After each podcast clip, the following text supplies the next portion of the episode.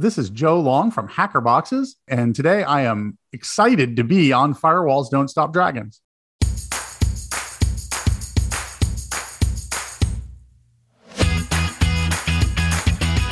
Hello, everybody. Welcome back to Firewalls Don't Stop Dragons. I'm your host, Carey Parker. Today we have episode 279 for July 4th, 2022. And hey, happy 4th of July to all those listeners out there from the US of A. I hope you guys are having a fun and safe 4th of July weekend. Now, I am super pumped about today's episode. And before I go any further, if you happen to be a new listener and I have a feeling that because of the the nature of this particular episode and and what is going to coincide with in terms of something that I'll be revealing today, uh, we may get some new listeners. So for the benefit perhaps of the new listeners, this is not going to be a normal show. Normally, I go back and forth. I alternate each week between uh, doing a news show and then doing an interview show, where in both cases, I try to bring you know the latest information about privacy and security, or tap the knowledge of some you know industry experts on privacy and security to educate people about what's going on and make sure that people can protect themselves this show is going to be different. And this is normally where I'd be doing interview show, and it will be an interview, but honestly, it's going to be more of a conversation with me and my partner, Joe Long uh, from hackerboxes.com. So, Joe and I have been working secretly, feverishly, off and on, on this project for many, many months now. I think it goes all the way back to October of last year, and I have not been able to really talk about it until now. So I'm super excited to finally reveal all of this stuff. and I'm going to draw this out a little bit longer for the big reveal at the end of this interview. So this is going to be a little bit of a point of personal privilege. I, I know you can tell I'm excited. I don't know how excited you guys are going to be about this because it's all about hardware hacking and electronics and this subject of entropy and randomness and what that means and why it's so important today. We take it for granted, you know, and some people maybe don't like randomness. They like predictability. But it turns out that in our modern world, especially in terms of cryptography, randomness is really important. And if you get it wrong, things can really go badly. So today's discussion between Joe and I, uh, we're gonna I'm gonna try to make this as educational as possible. I, I know I tried to say I don't do from infomercials, but you know we're gonna end up talking about Joe's business because it's part and parcel to what this whole project was about, and would be impossible for me to do otherwise on my own. So hopefully you will forgive me. I'll take a little bit of a point of per- personal privilege so I can talk about this personal project I did. But along the way, I, I'm still going to try to focus on the educational aspects of this and why I think it's important for people to understand what it means to be a hacker, maybe even discover some latent hacker proclivities that you might have, and understand why a little bit of chaos is necessary in our lives today and why computers just suck at randomness. They're very good at doing what we tell them, they're very deterministic, but they really can't think on their own. They can't go outside the box, they can't do something unpredictable. And so we need some ways of injecting real life randomness into computers so that we can get better encrypted communications, for example. So bear with me as we go through this. Some of this stuff is going to sound technical, some of it's even going to sound philosophical. And some of this is obviously just going to be things that I am personally passionate about that you may not share. But I'm asking you to bear with me on this and kind of come along for the ride. And at the very end, we'll finally get to the big reveal of something that uh, Joe and I have been working on together for some time, something that I'm really excited about, something that is a product that you can buy, which I, I personally make no money off of and something that if you happen to be going to the DEF CON conference, you might be interested in getting. But at the end of the day, it's really just about me working on a fun project with another guy who has a similar passion and how this project embodies what we think are some important concepts. So, with that as a setup, let's get to my conversation with Joe from Hackerboxes, where we will finally reveal this thing that I've been teasing for many weeks now.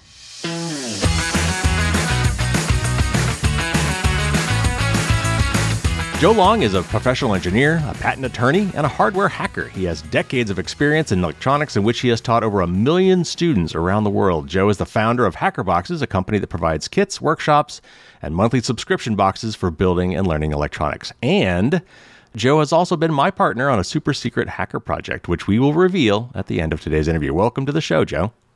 Thank you, Carey. I'm proud to be here. Tell us a little bit about yourself and how you came to uh, found this company.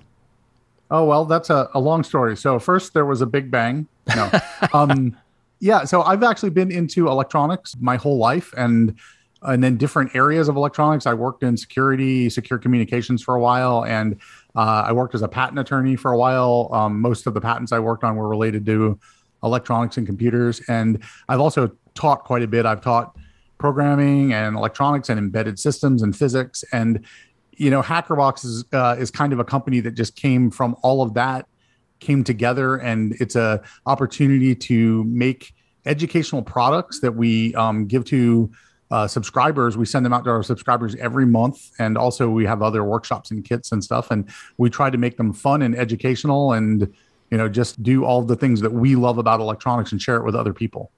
Let's define the term hacker. I, I, I always like to ask people in the in the biz and from different areas what, what their definition is. Everyone has a slightly different you know, definition for what they consider to be a hacker. So, what is hacking to you? What is the essence of hacking? And then maybe more specifically, what is a hardware hacker? Oh, so that's a great question, and that it's uh it is a really hard question to answer, and you'll get different answers from everybody, right? and they're all right. They're all right, you know. One thing that I often think of is a hacker is someone who wants to do more with less, or wants to hmm. figure out what something is, maybe at its core, to see what could be done with it that might not necessarily be what it was offered to you as. So, mm-hmm. and you know, and that cuts right to the point of the fact that I think it's really important to understand that uh, it, under the heading of there are many types of hackers. There are people that use hackers for good. What we often call them white hat hackers, and people that use uh, hacking skills uh, nefariously. We call them black hat hackers. And you know, if you're getting right to the core of what something is and what all you can do with it, well, you can do a lot with something. I really like the quote that every tool is also a weapon if you hold it correctly. Mm. And, uh, and, and you know, and if, if you if you know some really amazing technology for, let's just say, securing uh, passwords and making a computer really secure so someone has to have a strong password and everything like that. If you understand that, you can help users make better passwords and secure them and have mechanisms for storing and remembering them that are not exploitable. On the other hand, you can also exploit their passwords and mm. exploit maybe where someone hasn't used a, uh, a perfectly secure password. And, and and hacking is just sort of about understanding all of these things, you know, and hopefully applying those skills for good and not evil. But you know, it, it, it just like any tool, it's all of those things. It's I do find it interesting. You know, in, in the hacking world, we often like to say, uh, I, have heard you say this before hacking is not a crime uh, inherently, mm-hmm. just like you know a a sword is not necessarily a weapon. It could be a defensive mechanism or a work of art or you know um, probably any number of other things. You could probably use it to chop wood and build a house if you wanted to. Sure. Yeah. So so those are you know those are all the issues that come into answering that question. Yeah. What's a hacker? But they're usually really smart, curious people that want to learn about you know how what's at the core of something or what you know what else things can do and uh and, and, and so you asked also what what a, what is a hardware hacker? Yes. So that's just a specific type of hacker that likes to play around with hardware. So in the computer world, you know, a lot of stuff is just done by typing things on a on a keyboard. Um, and I say just, but the reason why is because that's a lot of things, right? Right. You know, you can program and make websites and database systems and exploit websites and work on AI software. But the people that that like to get into like the little the the hardware and the nuggets and what can I exploit about you know this this antenna or this Wi-Fi chip or this processor or by modifying the voltages, they are doing hardware hacking as opposed to software hacking or network hacking or or social engineering, which is mm-hmm. hacking people. There's right. a lot of different hacking, and so us hardware hackers like to play with electronics. So. You know, hacking is certainly not a crime, and any more than being a lawyer, you could be a good lawyer, you could be a bad lawyer. To be hacking is more like being a, a tinkerer, someone who putzes around with stuff and takes things apart and puts them back together in new and interesting ways, or you know takes bits and pieces from a whole bunch of stuff and then turns around and makes something new out of that. For me, that's what got me into electrical engineering. That is when I was a kid, and, and I'll be interested to know if you had something similar. But when I was a kid, I when I ever got any kind of a toy that had anything electric in it whatsoever, sometimes even before it finally broke down, sometimes I would be the one that would break it first to pull out that LED, to pull out that little bulb, to pull out the little motor, the little DC motors. And I had my power supply. I had a train, a train system, and it had this little rheostatic power supply. You plug one end of the wall and had DC output from these two terminals. And so that was my power supply. And I would use that to try to power up these things in new and different ways. And like I used to do models. So I'd, I'd take like a plastic model. I remember I did a Pontiac Fiero. I don't know why I liked the Pontiac Fiero, but I, I took these little rectangular LEDs and I put them where the, the brake lights would go. And I put, I got some little plastic fiber optic and, and, and using a hot pin, I put a hole in the dashboard where the turn signals would go so I could put little green turn signals on there. And, and that to me was hacking. And that's how I ended up basically getting into electrical engineering. Do you have a story like that from your childhood? How did you know you wanted to get into this stuff? There was almost no word in that entire description you gave that didn't apply to me. I also had a DC train power supply that I used for lots of things. And you know, you mentioned taking the LED out of things. It took me a long time to realize why you know something we deal with every day now is LEDs have to have current limiting resistors. You mm-hmm. you know you take you take a nine volt or five volt or even a three volt power supply and just put it on an LED and it's going to burn up, right? right? And and uh, yeah, I mean, I just love playing around with all those things. And you know, and you mentioned models. I remember taking a plastic, you know, glued up Tyco glued model of uh, Godzilla and using backlighting to light it up. Mm. But all we had that didn't burn up was 120 volt uh, Christmas lights and I remember, you know, the causing a problem in my house, and and just doing stuff like that, you know. And even when I was uh, probably still only about eleven or so, I remember my my mom always getting very concerned when I start when I when I started soldering because mm. I was probably around eleven when I got my first soldering iron from Radio Shack, and I, you know, she was very concerned that I was going to make a fire or melt something, you know, yeah. a vinyl floor yes. or so or whatever. I don't I don't know exactly what she was thinking other than that you know, I had to be very careful to not upset my household with my uh, my hardware hacking. yes. Well, that reminds me of another story when I was in college. So I was a double E. I was, and so I was, you know, getting into soldering things, and I had my first soldering iron, at you know, some Radio Shack thing, and in my dorm room, I was soldering a circuit together, and the way our desks were, we had uh, we had AC outlets on the underside uh, of our desk lights. So they were, you know, three, four feet off the ground, and I was down on the. On, I wasn't at my desk where I should have been. I was in the dorm room in front of my desk. So my my the cord for my soldering iron went up four feet to my right, and I'm soldering down on the ground. And then I lifted it up to look at what I was doing. Without see what I was doing, I crossed my own soldering cable with the soldering iron, mm. melted right through the jacket, shorted the wires sparks everywhere, and I popped the circuit breaker for our, for our floor. wow. Yeah, I mean that that that that's awesome. Like those are the kind of things. Uh, we have a, a, a quote on uh, the Hackerbox's website because, of course, we sell things that people solder on and cut on and pop into place and put in backwards and then mm-hmm. write code. And so, you know, if, if you do that and think that it's going to work perfectly every time, you're very wrong. Uh, yeah. and uh, and and we actually say you you should be glad that the uh, the the path to I, I, don't remember the exact quote that we crafted on the website, but it's something like you know the path to knowledge in electronics is beset on all sides by you know shorted out wires and heaps of spaghetti code, and that's that's how you do it. If you're not breaking things, you're not moving forward. So it's yeah, uh, I think that's awesome. That's uh, that's what you got to do. And I know it. You know, when I was in college, I think it might have been right when we came back from Christmas break. The part of the physics one class that every freshman took because they gave you a big box full of all this stuff, including a soldering iron and stuff to make, tra- you know, spark gap transmitting antennas and make your own AC power supply. And I mean,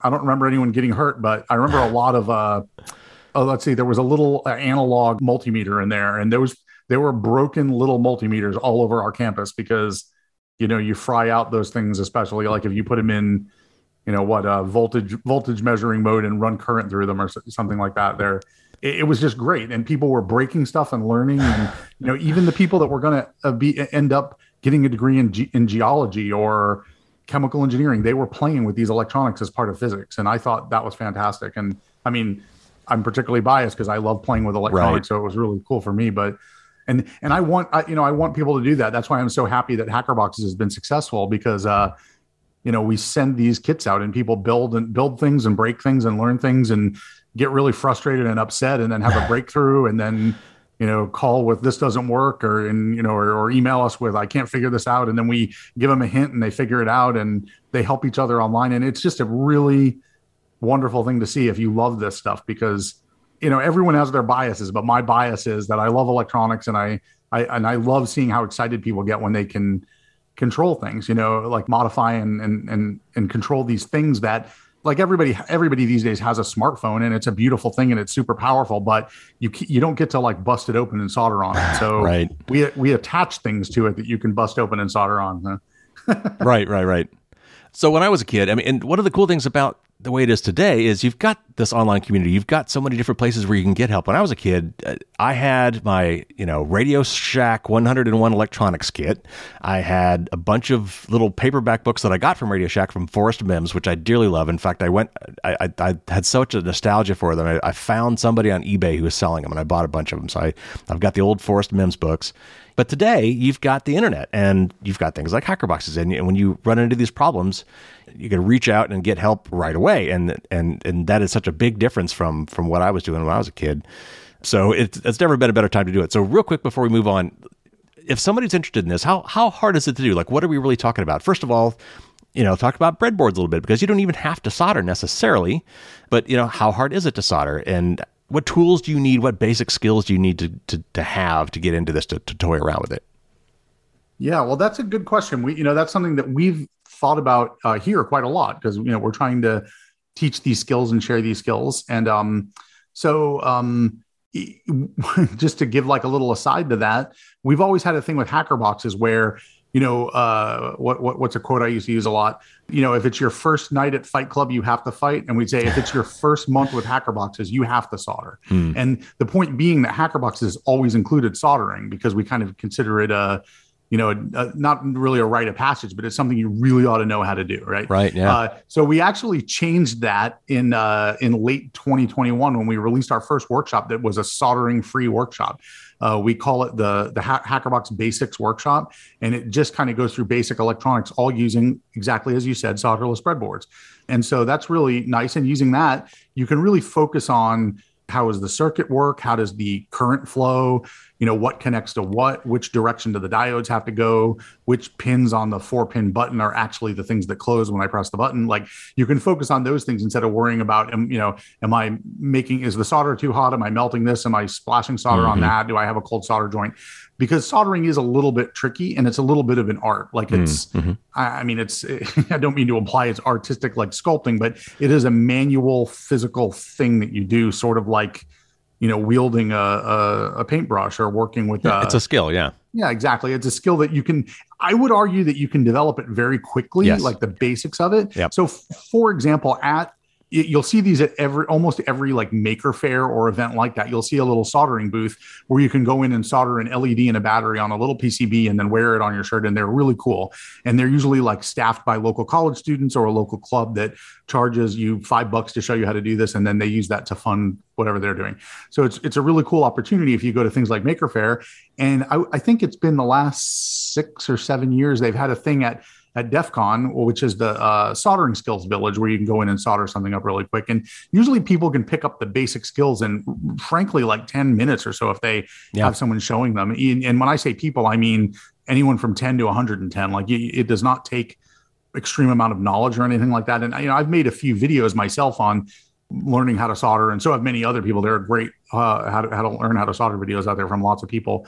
But because this is something we've been concerned with and thought, wow, we really want people to solder, but now that our we've made our product uh, so that you have to solder, well, that limits our customers, and that's we don't want that. So we we made a thing called the HackerBox soldering workshop that we have available that comes with a soldering iron, some solder, wire cutters.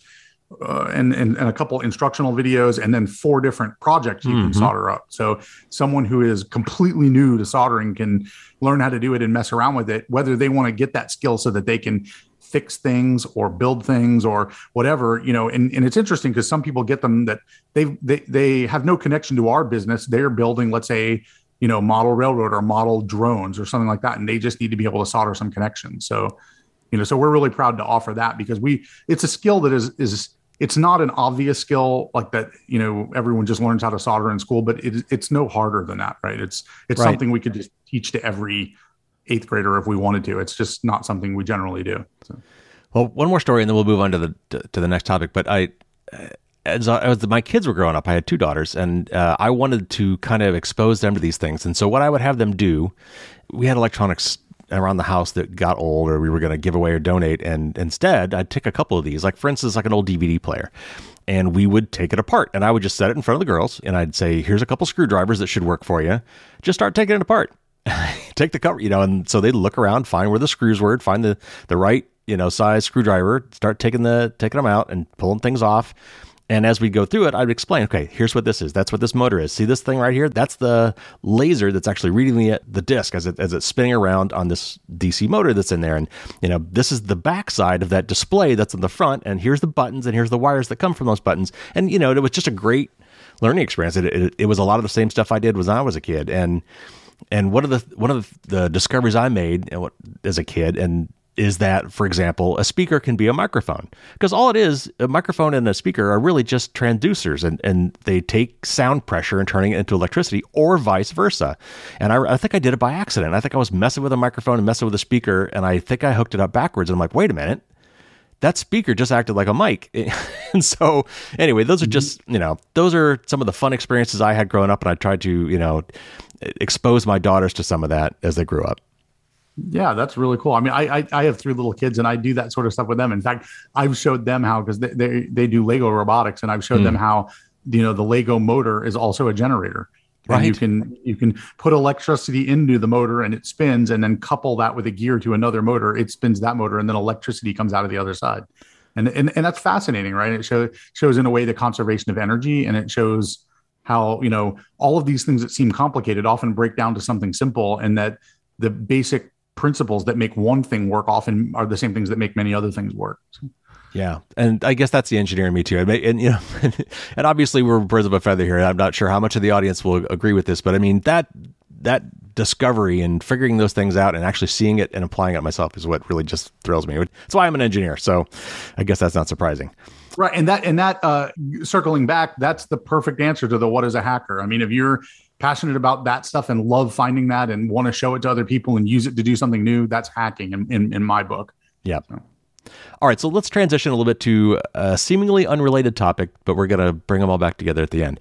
I want to tap your physics brain now because I know you've got physics experience. Let's talk about the term entropy. What does that mean? Where does that come from? And maybe how does how do we see entropy in our daily lives?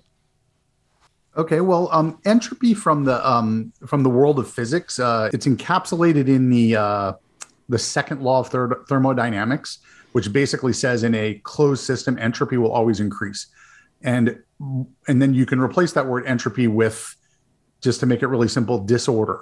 Um, in other words, if you have a system that has no energy going into it, the disorder in that system should always increase. Um, and you know, an example a lot of people use is in in this universe we have a lot of things that break. We don't really have any things that spontaneously reform. No uh no teacup has ever fallen from you know shards of ceramic and formed into a teacup right? Right. But teacups break every day um, unfortunately. So that's really what entropy boils down to is entropy is a measure of disorder in in a system in a thermodynamic system and entropy will always increase. So so then you're like well what's a what do you mean by thermodynamic system? What are you talking about? Well one way to think about it is if you put you know, let's say you have a big uh, chamber, like think about like a fish tank or something, mm-hmm. and you put you know 10 atoms in there 10 uh, 10 molecules of nitrogen. They are not all just going to sit up in the left corner all hugging each other. They're going to spread out as far as they can and and you know it, it's sort of an, an, another way of saying nature abhors a vacuum right? Mm. it's going to things are going to spread out. They're going to become very disordered. They're going to they're, they're going to break apart. They're going to they're going to seek their kind of their their their simplest lowest state of existence over over time, right? Mm. And, and, hopefully that answers answers the question. I realize it might be a difficult thing to visualize, and it actually comes down to so thermodynamics we also sometimes call it statistical mechanics because it kind of boils down to statistics what what likelihood is that something's going to be in some certain state or that there's going to be what you know uh, how many numbers of things in some certain place and the statistics of that are going to favor things being broken down and spread out, right? The, the, the disorder, disorderliness. Yeah. So that's kind of the physics notion of entropy is that things left on their own will become more and more disordered. And another way to look at it is any sort of reaction or phenomena that tends to increase disorder will tend to be more spontaneous right so in in, phys- in physics and chemistry and science, uh, physical sciences in general we we ask the question will this happen spontaneously or do we have to power it right? Mm. And things will happen spontaneously that that become more disordered. In, in other words, have an increase in entropy. So entropy is a mechanism for measuring that disorder. Another maybe pseudo synonym for for this would be randomness. Randomness in our world today, and we actually need randomness in, in some situations, which we're going to talk about in a minute. But like for example, when we think of noise. Uh, we think if you there's actually there's actually in electrical engineering certainly, and I, I'm sure in physics as well. There there's an actual mathematical notion uh, of what it means to be noise. In fact, if you've ever heard the term white noise, that's and wondered why we called noise white. It's because there are probability distributions. That is, if you look on a timeline of all the possible values of something, just think of a coin. So the, the possible values of a coin are heads or tails. And a true a truly symmetric coin, if you flip it a billion times, will come out, you know, half of those will be heads and half of those will be tails. If it's a trick coin, if it's weighted, if it's not quite right, it, you might get a skew. And so that is that is a non-flat distribution. Or if you had a die that like a 20 sided die and you're rolling it and it was loaded, it, it's not a real die, it was loaded to always come up 20 or come up 20 a lot more often than normal. Instead of seeing a, a flat distribution, if you plotted all the possible values and you did it a billion times, it should, you know, every value from 1 to 20 should be roughly flat. That's what we mean when we say like white noise, right? We talk about bell curves. So these are all things that, that we see in, in real life today. When I say that to you, what, what do you think about in terms of in the real world how we we, we notice noise and randomness in, in our everyday lives? Pretty much anything that you can measure, which everything we do all the time is measuring. When we're looking at something or hearing something, we're measuring it. Or if we use a tool to measure it, like a voltmeter or something like that, we're constantly measuring things. And you cannot you can never know anything perfectly right even when we when an electrical engineer measures a voltage and we're like oh this this uh, voltage on my USB port on your computer is supposed to be five volts. It's five volts nominal. It's never 5.000 volts. Never. Right. It just doesn't happen. Right. And even if it were 5.00, it's not 5.000000. There's always some difference. And often it's like 4.7. Mm-hmm. You know, and, and when someone's first working in electronics, they will say, Well, what's up with that? And we'll say, you know, and, and then a more experienced engineer will say, No, that's five volts. And they'll go, No, it's not. like, okay, it's not five volts to an accountant but to right, an electrical right. engineer, anything over, you know, depending on what type of system you're working with, anything over 4.6 volts and less than 5.4 volts might be five volts. It's nominally five volts, right? Right. and and I'm and I'm even thinking recently I uh I was uh, looking at the spec for a 50 gallon water heater and it said nominal 50 gallon and then in parentheses 47.6 gallons. Right. You know and, and, and you see these things in engineering specs all the time that nothing is exactly because everything has a little bit of noise to it. Right. you can never measure anything exactly. You can never really know anything exactly. There's always a little bit of uncertainty right? And a lot of modern systems be they communication systems political systems economic systems are built in to mitigate that uncertainty that you know that thing when i say oh i'm going to wire you $800 that the fact that it's not going to be exactly $800 if there's a you know like a foreign currency exchange rate in there mm-hmm. or something like that then there's you know there's financial mechanisms for mitigating that. There's electronic mechanisms for dealing with the fact that your usb port might have 4.7 volts on it. And this noise is everywhere and we're always dealing with it. And, and you know and it's important and it has these almost like philosophical corollaries to every aspect of life that we can't really know everything perfectly and that you know if you get all the way down to quantum mechanics knowing things perfectly or, or, or i guess i should say the heisenberg uncertainty concept knowing everything perfectly is it, it's it's a it's a misnomer. There is no such mm, thing. Right. So. Let's move this to the world of cryptography. Why is entropy or randomness so important when we're talking about cryptographic algorithms? I often like to explain where information entropy or or you know which is a mechanism for measuring noise or uncertainty or surprise or whatever word you like using for that mm-hmm. where that comes into security. I like to often start by just making the example what's a better password? Capital d capital o capital g dog or is a better password 69w pound sign? Right. Right? And well one of them is noisier than the other it doesn't have an inherent pattern it's you know and and and everyone has encountered this nowadays. You enter a new password for your banking software let's say and you try to put in i like fish. It's not going to accept that. It's going to say i want different yeah i want i want more letters. I want different capitalizations. I want symbols. I want numbers. And that's good because ma- that's making a more random password. And an ideal password would just be garbage right? It would just right. be garbage. Well be garbage to anyone else. Like there are tricks if you need to memorize your passwords which you know those of us in the security industry will advise against But if you really want to remember your passwords, there are these tricks like make a sentence or a line from a poem or a song and only use every other every other first letter and then right. you know scramble the capitalization and then replace anything that looks like a number like the letter e with the number 3 right. and things like that it just makes it more random and it's because it's more secure because it's hard to guess because it's a surprise it's uncertain it's noisy right and in fact, when you when you encrypt something, when you take some what they call clear text, the, the plain text, when you take the thing that you want to encrypt, the thing that can be read by humans, and then encrypt it such that the output is unintelligible, when you do that right, when you've got the right cryptographic algorithm, when you've when you've got good randomness uh, as an input to that algorithm, and you've got a good key, the output is often referred to as indistinguishable from noise. In that there is no obvious pattern, you can't discern what the input was given the output because that's kind of the point of cryptography. It's to scramble it to the point where you can't tell. But if you have the right key, you can then decrypt it and get the original plain text back out. Yeah, that's exactly right. So uh, maybe if I could segue, how do you get a good key? Right. Well, and you talked a little bit about that with your with your passwords, and keys and passwords are, are related. There, passwords typically are things that humans input, where keys are often things that are maybe derived from passwords, uh, or perhaps are even generated by you know a password manager or, a, or, or some sort of cryptographic algorithm uh, that you want to be as random as possible. It also turns out that in a lot of cryptographic algorithms, under the covers, they need as another input, a non human input, a seed or some sort of a random value to kind of prime the pump of the algorithm. And that needs to be a truly random number. And it turns out that it's not as easy as you would think. Computers do a lot of things very well, but they they do what you tell them. That's kind of the whole point. And so when you want a computer to say, okay, well, give me a random number, it's got what we call a pseudo random number generator often is what you, what's used. It why don't you explain what is a pseudo random number generator and, and how is it not really random? Why is it pseudo? As you just said everything that a computer does is is what to you know to use a term we use in, in physics for this sort of thing it's the computer is deterministic. Hmm. it'll do exactly what you tell it to do is what you just said.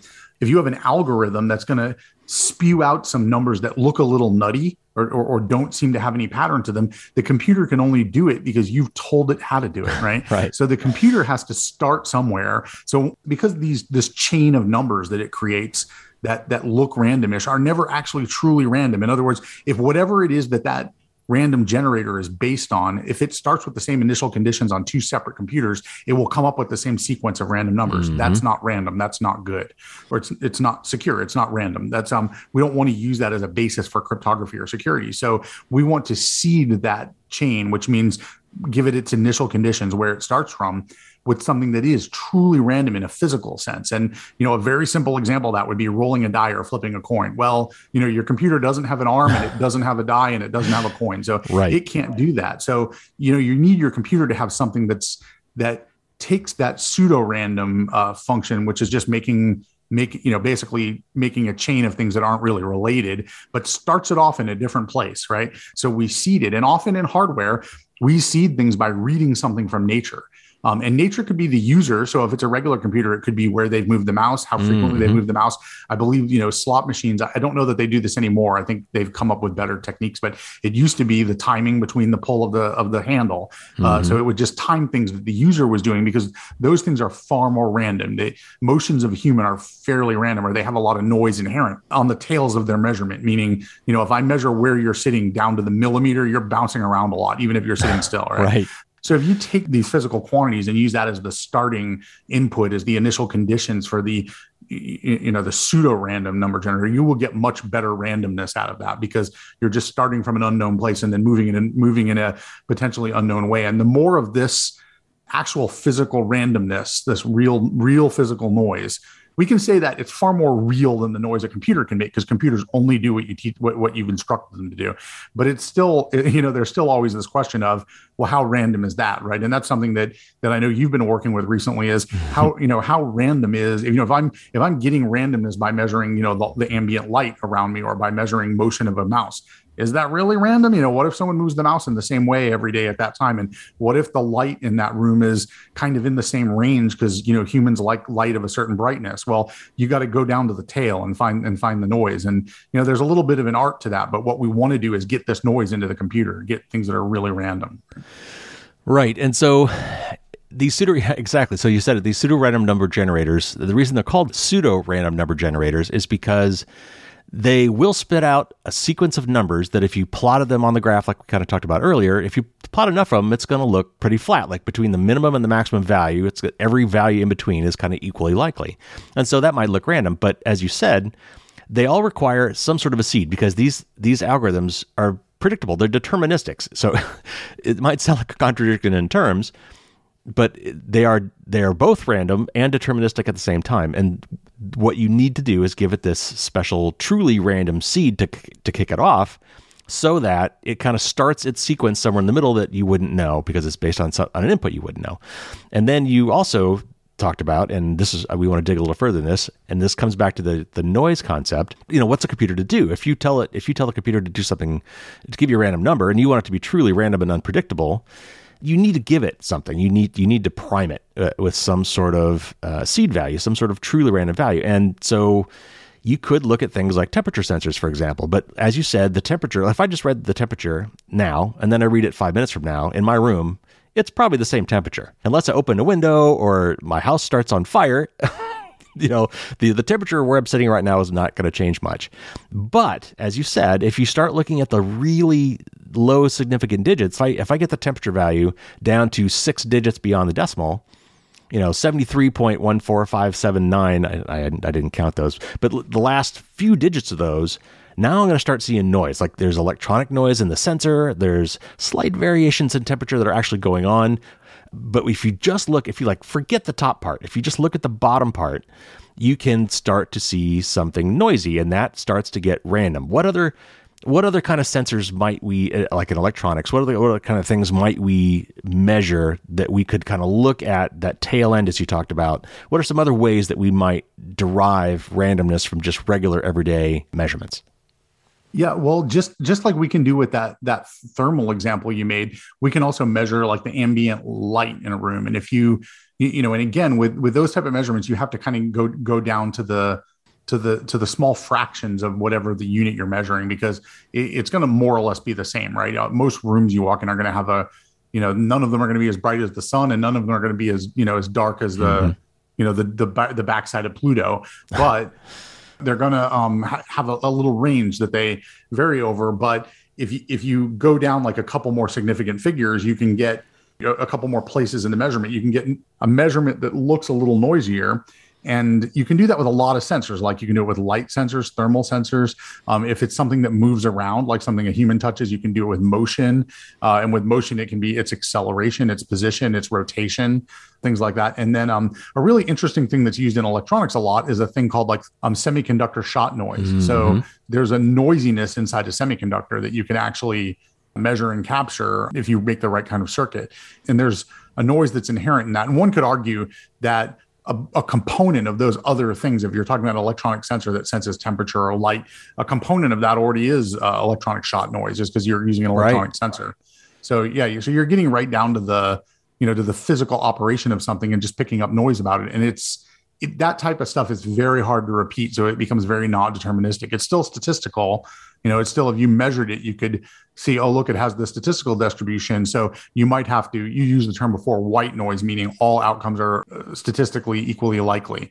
You can whiten noise. So if something is more likely to have, you know, a certain outcome than another, and it's a it's a functional distribution, you can multiply the inverse of that function by the by the thing you're measuring to get something that's that's mm-hmm. whiter, like you can whiten noise, you know, and also if if a part of a measurement isn't as noisy, you can just opt to not use that. So, you know, you can use little engineering tricks to, to maximize the amount of noise you're getting from a physical process, a physical uh, sensor or measurement. To bring this all back to something more, more practical and a little, more, little less abstract, these algorithms, the things we use every day to, to, to get on the internet, to talk to our bank, to send private messages to people, all these things are backed by encryption. And if that encryption is not done properly, then bad actors can take that encrypted data and figure out what it actually is. And one of the things that a lot of people don't think about that goes into that that's important is randomness, is entropy, some these algorithms require true random inputs. And where I've seen this fail in real life was uh, two cases I can think of. One of them, there was a case where some secret keys that were being generated by a computer to do encrypted communications were all based on when the computer started whenever you boot your computer, there's a time. You can always go and look and see how long your computer's been, been up since your last reboot. That value is stored in the in the in the system, and so it said, well, that seems random enough. You know, if I if I just use that as my seed to the date and time of of when I started, then that's random. But the bad guys figured out that these systems were using that value, and then that value is easy to determine from the system. So once you hack into the system, if you can see when it came up, or even if you can predict pretty closely to when that computer came up, you can start to guess the outputs of the pseudo random number generators, and then you can actually use that to break the encryption for uh, things that happen on the device. And another way I saw this fail was when you're when you're doing this entropy, you actually kind of need a what we call a pool of entropy. You need to build up not just one random value, you need to build up a bunch of these things because as your computer is talking to the, the web, it's generating these keys under the covers left and right. Like it, every, you know, in milliseconds perhaps, it's it's generating tons of these secret values and needs more random input. And another case I saw was where this entropy pool was starting to build up. It was it was finding random values in the system through various means and and pooling this entropy into a list. But the demands for that list were so high that it exhausted the list. And what the software programmers didn't do when they were programming against this was checking to see if the pool of entropy was empty. And because they weren't checking that, when the pool got empty, whenever you asked for, give me that next random value, it would just give you a zero every time, which is not random. And again, the bad guys figured this out, caused the system to exhaust the pool of entropy so that now going forward, it knew that it was giving out zeros every time and then it could therefore break the encryption. All right, so uh, that that's that's what that means in real life. One more thing I want to talk about because I think it's just interesting is that when we talk about entropy and finding patterns and things, the flip side of that is encoding things. If we can find patterns in things, we can take something that looks really kind of crazy or, or, or, hard to describe and distill it down to its essence and make it much easier. And what I mean by that is, like, for instance, when we're compressing something, the difference between like a, a JPEG of an image or a vector diagram of an image can be huge. If I have a white background with a black circle, and I'm turning that into a JPEG. What I'm effectively doing is I as I'm going through and I'm saying, okay, I need to describe what this image looks like in a digital way so that it can be reproduced later. So if it's a thousand by a thousand, and somewhere in the middle there is a black circle. I, am going to go line by line. Well, there's a, a, hundred lines of white. There's another hundred pixels of white. There's another hundred pixels of white. Oh, here's almost a hundred pixels, but that one in the middle there, that one's black. And then I keep doing that for every line, and I describe every pixel in that thing. Well, that takes a lot of data. But if I just describe that as well, draw draw a circle with a radius of a thousand. That is encoding that circle in something much better than actually going through pixel by pixel and describing it. And you had we were talking about this before. You had you had another interesting way of looking at this with PDFs with, with PDF files. Why don't you relay that one to us? Oh, right. So, um, when I um moved from the engineering world into the legal world, we know we deal with a lot of uh, a lot of documents, and I noticed that people that work with purely with documents and lots of documents at a very professional level when we convert them to pdfs they would always scan them. So they always went through the same scanning machine and everything like that and i and i i started pointing out to people um you know legal secretaries and other lawyers you know it's a lot better if you just print the the the word file to a pdf because now the pdf file contains put the letter r here it doesn't contain a picture of the letter r mm. for every r it doesn't repeat the image and then you know not only the picture of an r but a noisy picture of an r because when you scan a document you don't get the perfect right you know, pixel by pixel representation that you would have originally had. And you know and there's a lot more uh, useful information in in a list of characters as opposed to a bunch of pictures of characters. Not only is it more efficient to store but you know the, the data is more meaningful. You can do a text copy out of it for example or search it. And you know and of course the people that make pdf uh, technology you know particularly adobe and you know other other companies uh, lots of open source software have come up with tools for this where you know when you scan in a document to convert it back into text using a technique called ocr optical character recognition. But it's really interesting that you know this is a really good example of where people don't didn't necessarily you know really smart people that work with documents all the time we're not slowing down to think what what is how is this data represented and what does that mean for its for its usability its reusability its security its efficiency. It's you know it's it's reprintable quality you know and and a lot of the stuff it just kind of permeates the world of information engineering. I mean for example the reason why or, or, a very excellent reason why we started storing information such as let's just say audio and video digitally is you can reproduce it you know, much the chagrin of record companies and such, you can reproduce it infinitely with perfect fidelity because a one or a zero is always a one or a zero. It doesn't degrade over time or by number of copies.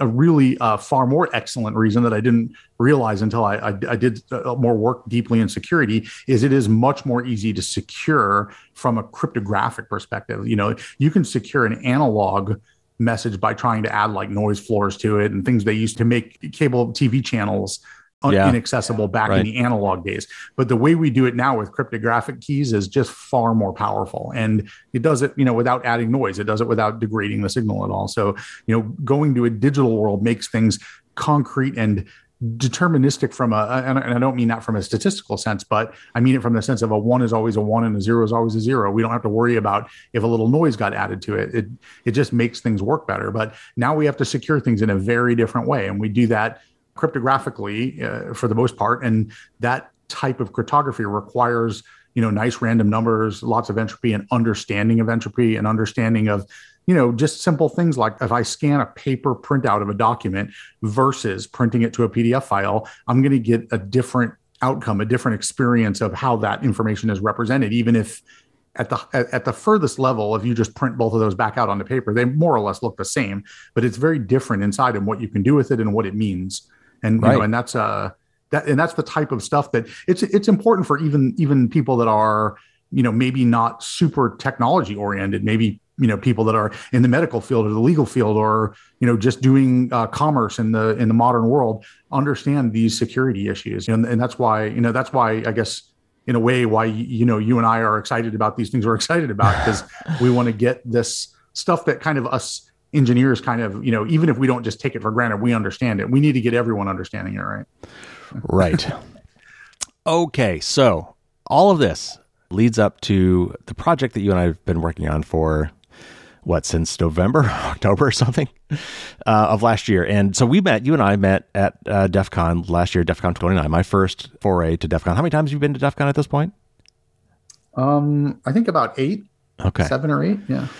And uh, I saw your HackerBox booth, and I thought that's really cool. And you know, I really enjoyed my DEF CON experience. And I thought, oh, I want to, I want to kick it up a notch for next year. I want to do something different. I want to add to the experience somehow, more than just attending. And I, one of the things that I learned uh, at DEF CON was to have this whole notion of what we call badge life.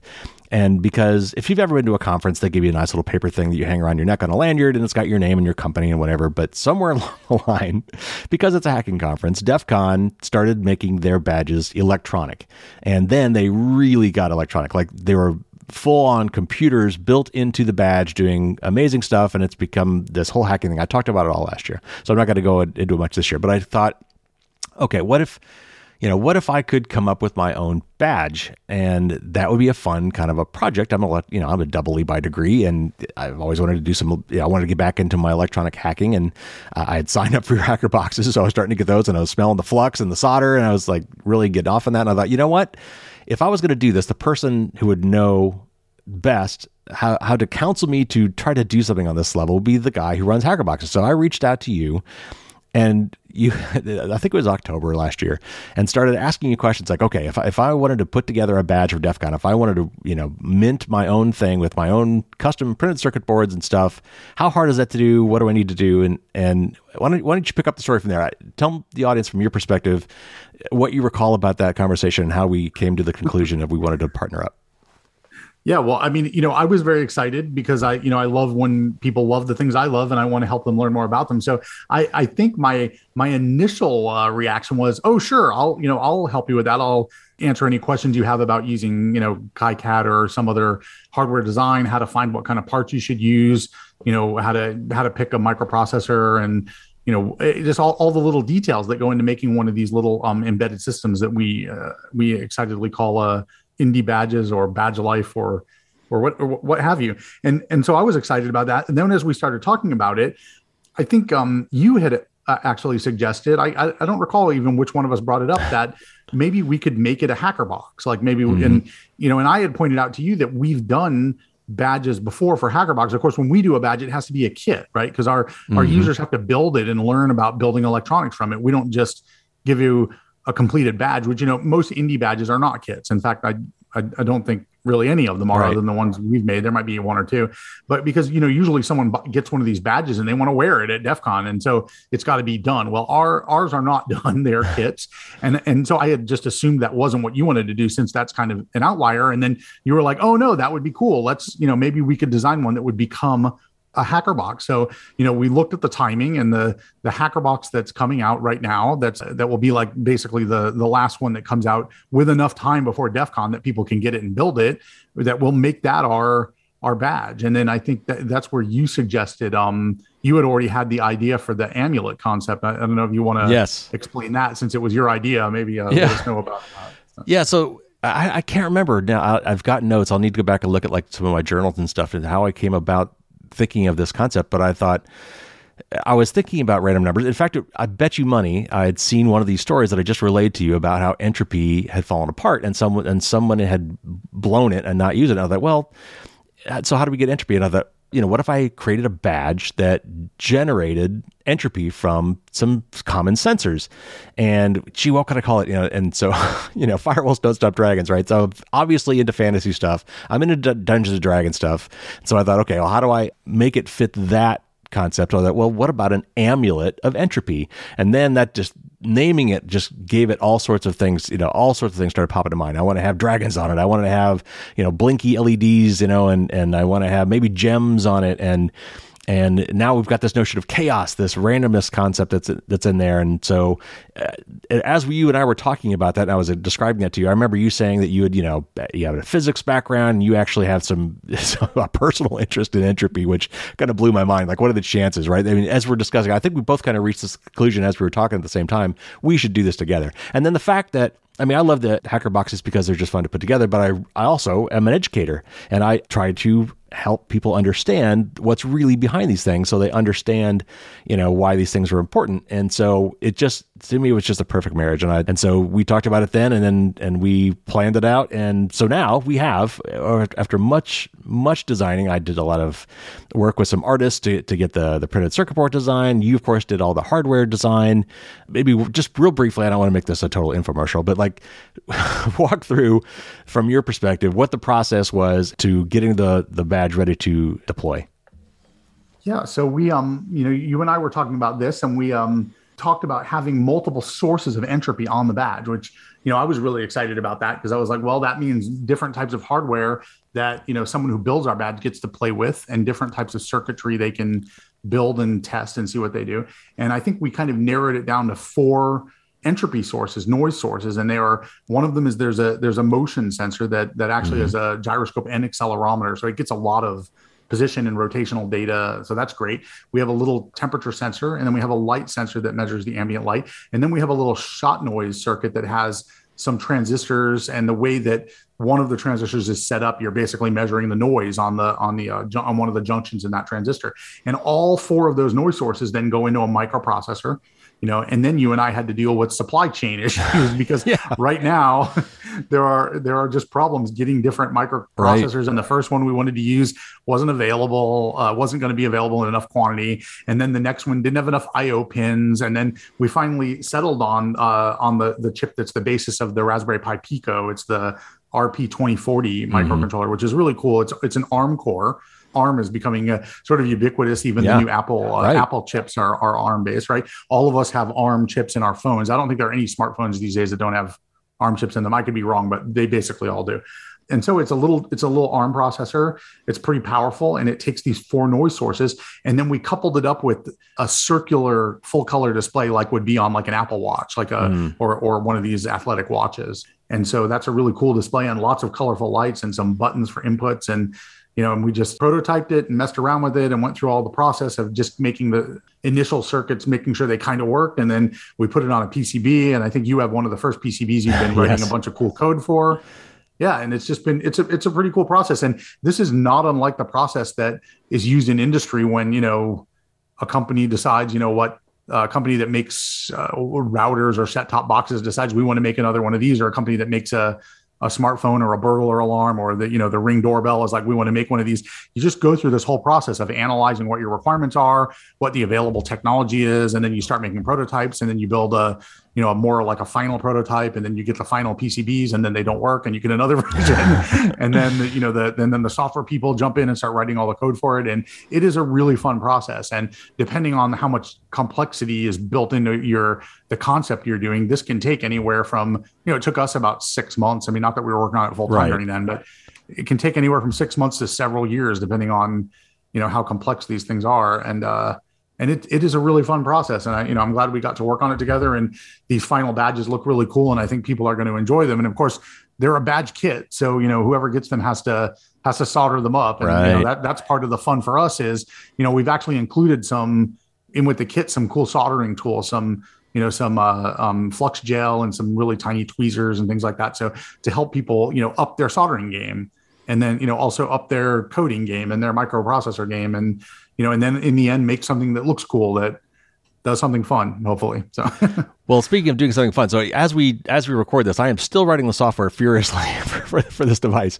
And what I in my head, what I wanted to do was like, okay, well, what are some fun things that you could do with randomness? What you know, what do you think of randomness? What do you think of? And well, flipping a coin is an obvious one. You know, picking a card from a, deck of cards, um, maybe a, a, roulette wheel because we you know we'll, we will be in Vegas for DEF CON for this, so that it, a lot of randomness going on there then I thought, you know, how about the old Magic Eight Ball, and you know, where you had that little thing where it had the little clear glass or plastic window in it with this little die inside that you kind of shake up and you turn up, and then it floats to the top and gives you, you know, answer cloudy, ask again later, or whatever. Whatever the classic things are. So I'm furiously now trying to add different modes to this device with with the buttons so that you can on this little round screen in the middle bring up you know one of these modes uh, you know flip a coin mode or pick a card mode or do an eight magic eight ball uh, mode or do a roulette wheel thing. And so those are the things that i'm going to be part of the badge and use the buttons on the side to you know choose your mode and then you know have you give it a random value. And so that's what this badge is going to be. So how do we how do if somebody was curious in this badge how would they get a hold of one? Um, well we will have them on um, our website hackerboxes.com uh, they'll be under past hacker boxes. Uh, hack, is those hacker box number 80, 0080. And then um, you can order one from there and we'll ship it right to your house. Free free shipping in the United States. Or if you um, uh, are going to be at DEF CON, we will have some number of them there. However many we have the week before DEF CON, we will send them to DEF CON and we will be selling those there. So if you're at DEF CON, come by the vendor room um, to the Hacker Boxes table and we'll have one there for you. If you are out there, you know, in in uh, on the internet in the um, cyberspace, uh, jump on hackerboxes.com and you can buy one there. All right, Joe, that's going to wrap it up. Thank you so much for partnering with me on this. It was so fun. Uh, cannot wait to see these, uh, to get my personal hacker box in my mailbox and to see these on sale at DEF CON and just wear it around the, the con. It's going to be a lot of fun. It's been a great process. You've been a, a wonderful partner with this, and it was been so much fun. Uh, and so, and thanks for coming on the show to tell us all about it. Thank you. Thank you.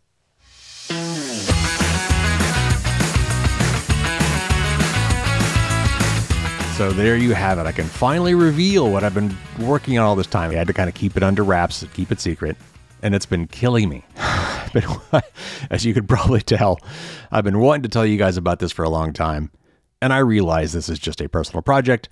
So, again, thank you for bearing with me on this and for letting me talk about this project that I worked on with Joe. Uh, and so, just to be clear, what this project is is it's an electronics project, something that if you want to have one, you actually have to build it. You actually have to do some soldering. And by the way, this this particular project will take some pretty good soldering skills because there's a lot of really tiny, tiny parts, some surface mount device parts, and that is kind of hard to do uh, whether it's standard soldering iron. I haven't even built mine yet. I should be getting mine in the mail. I'm a subscriber. I should be getting my version of this in the mail today, like everybody else. Uh, and as soon as I get it, you know, I'll be cracking that open and, and soldering it up. And by the way, for my patrons, uh, there's a long story behind this thing that I will get into with my patrons. I'll do a little making of video and I'll bring Joe back and, and, we'll have a little private video for you guys on that there's a long history on this, and I and I hope you will find the making of video kind of interesting. But the long and the short of it is, is this is an electronics project with two printed circuit boards that I helped design from an aesthetic standpoint with the dragons on the front and things like that. And if you go to the actual podcast website, uh, which most people don't do, but if you go there, you can actually see the individual custom images for each of these shows. And for this show, you'll see an image that actually shows this amulet of entropy, this electronic badge. And of course, there's links in the show notes. If you, I wrote a little blog article about this too with some more pictures, and you can check all that out if you really want to see what it looks like. But it's a cool little badge with eight multicolor LEDs, four of which are dragon eyes, four of which are gemmed arrows, and a round LCD color display in the middle. And as you use the buttons on this thing, you select your mode. It could be a coin flip, it could be rolling a, a six sided die, it could be pulling a card from a deck. And I also added some fun ones of there's a Magic 8 Ball one and there's a tarot card one too. I wanted to actually add more, but the, these things have very limited memory. And the images that I had to put on these things took up all the memory. So uh, I wanted to put a roulette wheel on there. I wanted to put a, a 20 sided die on there and some other things like that. I just didn't have physical room. But anyway, so you select your mode. Let's say you want to flip a coin, then you push the button and it flips a coin and it shows you either heads or tails. Or if you want to roll a die and you push the button to, to have it roll the die, it, it'll show you the result, you know, a six, a five, a two, or whatever. And if you, you know, pick a card, you know, maybe it'll give you the jack of hearts, the ace of spades, whatever. And so what it does is when you first turn it on, it actually goes through all the noise sources that are built into the electronics, the like, like we talked about, the temperature sensor and the motion sensor and whatever, and it, and it pulls the noise off of those sensors and generates a pool of entropy. And once that pool is full, then you can start tapping that pool to get random numbers. And then once that pool is empty, it stops, fills back up again, flashes a bunch of sparkly lights, you know, to show that it's full, and then takes you back to let you use that entropy up again. I know, it's very, very geeky, but I had such a fun time doing it. And Joe's been a really great partner. I could not have done this without him. So I will actually also be using this as the basis for some research I'm doing because I submitted a request for paper, request for presentation to one of the DEF CON villages, which is kind of like an area, a sub area within the DEF CON Hacker Conference. And I submitted one to the Crypto and Privacy Village about the importance of entropy. So I will actually be using this thing that we built together to do some research and as the basis for how we might generate entropy using electronics. So, if you are going to DEF CON, I will certainly be wearing my badge and I'll be looking for other people that might be wearing this as well. And, and so maybe you will run into each other at DEF CON. Now, if some of the things we're talking about today, we're as Joe and I were discussing the things we did as a kid and the kind of the things that got us interested in engineering slash hacking slash tinkering, if any of that perked your ears up or stirred up some latent interests in you, check out the links in the show notes. Uh, I talked about those Forrest Mims books. Those were some classic Radio Shack books that talked about some basic electronic circuits. You can still get them today. I put a link to that in the show notes. Also, there's a, a, a, company called Humble Bundle, and they put together bundles of PDF books or games or some other things that they sell online for charity purposes. And they get publishers to donate to these things and they put together these packages of similarly related, uh, you know, all, all, around certain topics, these bundles of books or games or whatever, and they sell them for really, really cheap prices. And they've got a bundle right now that's actually pretty good about electronic stuff and how you might get started in doing some electronics uh, tinkering. And by the way, they also kind of call this maker stuff. Uh, that's kind of a, a yet another synonym for this tinkerer hacker kind of mindset. And so if again, if this interests you at all and you want to just dabble in it without maybe necessarily going and buying a bunch of stuff like uh, tools and projects and things, look in your local area or if you're, you know, if you're not in a big city, maybe the nearest big city, do a search in your area for what are called maker spaces. And these are places that help to educate people about how to kind of tinker and putter around with stuff and they have all the really cool tools that so they save you the trouble of having to buy it and they've got a great space for using those tools that's what a makerspace is. And they've got classes and all sorts of ways you can learn about this, this kind of stuff. So again, if, if any of these things we talked about today kind of made you think, oh, wow, that would be kind of fun or that would be kind of interesting. And I hope sincerely that some of you did kind of get that feeling. I would love to think that this may have inspired you. Look at some of these various resources that are put in the show notes or look around for a makerspace and give it a shot. Just put it on your list of things to do, to try out, and see what you think. Or if you know somebody else that might be interested in that, maybe send this along to them. I really do think there's a lot of value. There's a lot to be learned uh, from a personal experience and just from understanding how things work to play around these kind of things. Obviously, I'm an engineer, so I'm, I'm biased, but I'm, I'm kind of hoping that maybe I can talk you into looking into this as well. All right, we'll be back to our regular news show next week. I've got several great interviews in the pipeline that I've already talked about. I've got I've got an interview with Nate Wessler from the ACLU. I've got an interview with Dhanaraj Thakur from uh, Center for Democracy and Technology, and also with the founder of CrowdSec. And that's just a little bit of what's on the way. So if you haven't already, subscribe. That way you won't miss a thing.